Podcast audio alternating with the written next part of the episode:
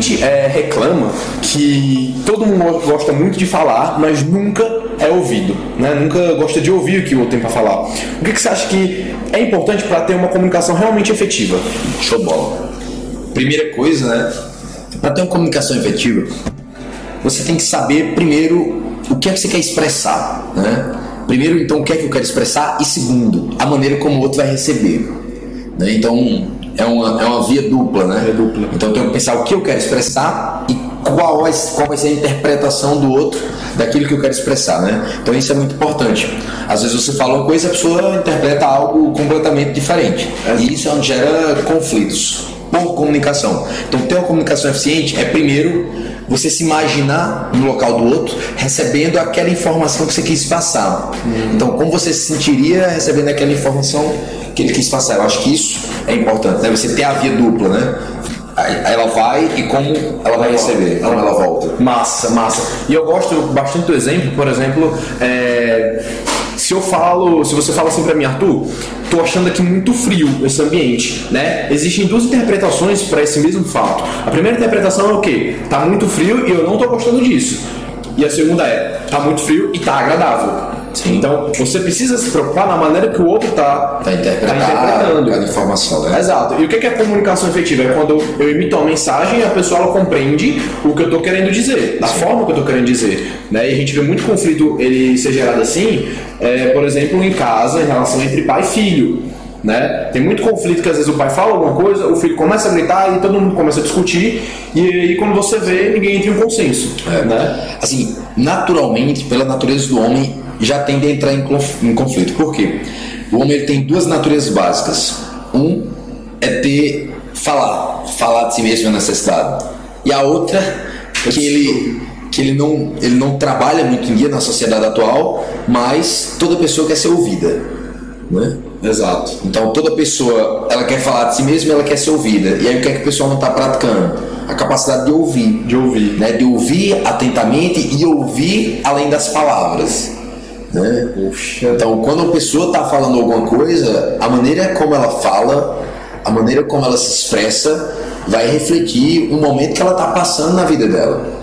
Né? Então, às vezes, ela, ela fala uma coisa e, pela maneira de como ela me falou, eu automaticamente eu sei se ela está bem, se ela está estressada, se ela está passando por um problema muito maior. Então, quando uma pessoa fala comigo, por exemplo, gritando, né, fala comigo rancorosa, com raiva, em vez de eu revidar, o certo é você fazer um estudo.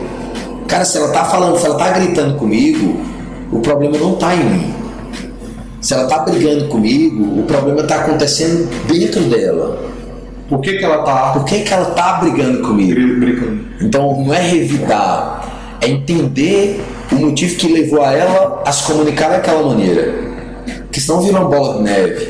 Então o que é que acontece no caso? O pai chega estressado do trabalho, fala gritando com o filho que está estressado da escola, um acaba não compreendendo porque é que o outro está estressado, e aí se uma bola de neve, vira um conflito. Aí desconta no irmão. Aí o filho desconta no outro, né?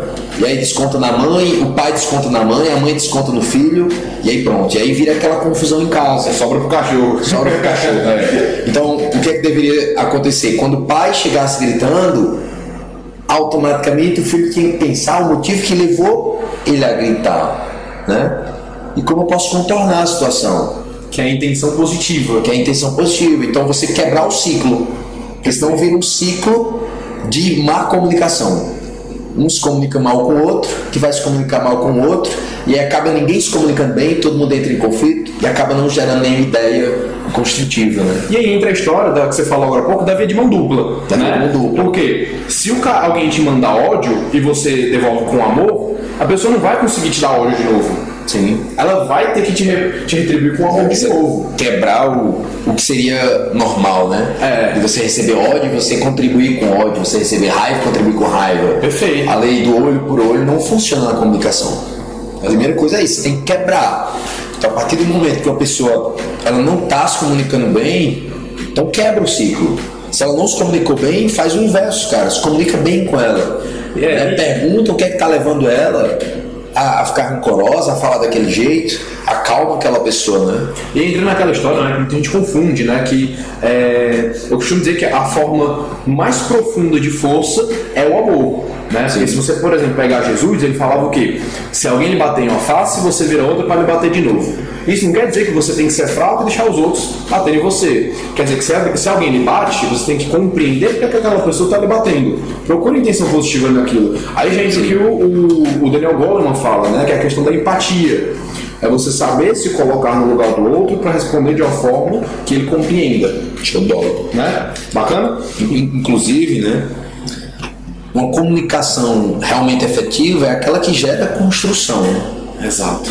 Mesmo que tenham pensamentos diferentes, se um se colocar no lugar do outro, em, alguns, em algum momento vai surgir uma ideia construtiva. E aí entra a sincronia. E, e aí entra assim, a sincronia, a congruência de ideias, né? Se você nunca se colocar na posição do outro, você sempre vai defender sua ideia e não vai se colocar na posição do outro, então isso não vai chegar em um consenso. E aí isso sempre é... vai ficar num conflito. E é massa porque aí entra naquela história do mas. Né? Eu costumo dizer que o mas ele é a partícula mais destrutiva da comunicação. Porque se você fala alguma coisa, eu falo, quando você termina de falar, eu falo, é, mas tem isso, isso e isso. O que, que eu tô fazendo? Você já tá destruindo a ideia do cara, né? Tô destruindo tudo que você falou e tô dizendo que o que importa é o que eu tô falando. Exato. Né? Ao invés de você dar um incentivo, né? Você dá um incentivo, mas mesmo não concordando.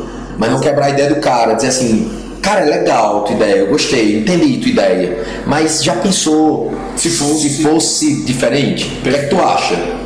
Só uma suposição. O que, é que você acha? Só assim. Se fosse dessa maneira. Tá entendendo? Nossa. Então, eu não entrei em contradição com o cara, mas eu fiz ele pensar outra coisa. Então, eu joguei minha semente, mas sem destruir a planta dele. Perfeito, é, massa. massa. Joguei minha semente lá, eu plantei minha semente. Se o seu pé ser maior, você não tem que destruir é, o Você não tem que destruir a ideia do cara, né? Perfeito. Você tem que fazer ele pensar diferente. E pode ser que o seu também esteja errado. E Exato, e aí eu vejo dele. Exato. No momento que eu me coloco na posição dele, eu posso ver dele também. E entra naquela história que você só consegue fazer isso porque o que acontece? Às vezes você está ouvindo o cara, só que você está ouvindo não pensando no que ele está falando, mas pensando que você gostaria de... de ouvir ou em como respondê-lo. Sim. Se você está ouvindo pensando em como responder, a tendência é você só ficar trocando ideias e não construindo ideias. Não construindo ideias. Né? Então, resumindo, se você quer ter uma comunicação efetiva com seus familiares, com seu cônjuge, com qualquer pessoa que seja íntima a você, que você tenha comunicação, primeiro passo é você ter escutar ativamente, se colocar na posição do outro, saber escutar profundamente e não só escutar as palavras, Perfeito. mas escutar gestos, escutar entonação, escutar posição, posicionamento do corpo. Isso tudo vai te dar uma noção clara do que ele está querendo realmente expressar. Então ouve mais profundo.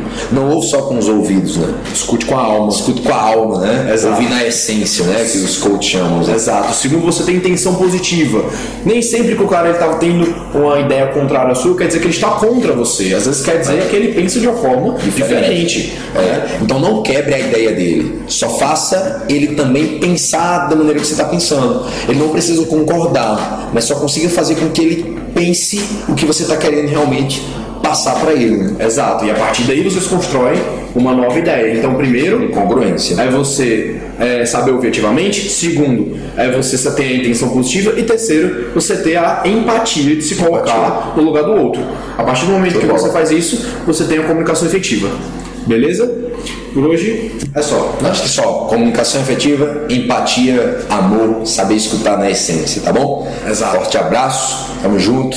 Hector, tubarão aqui. Aqui é tubarão, valeu.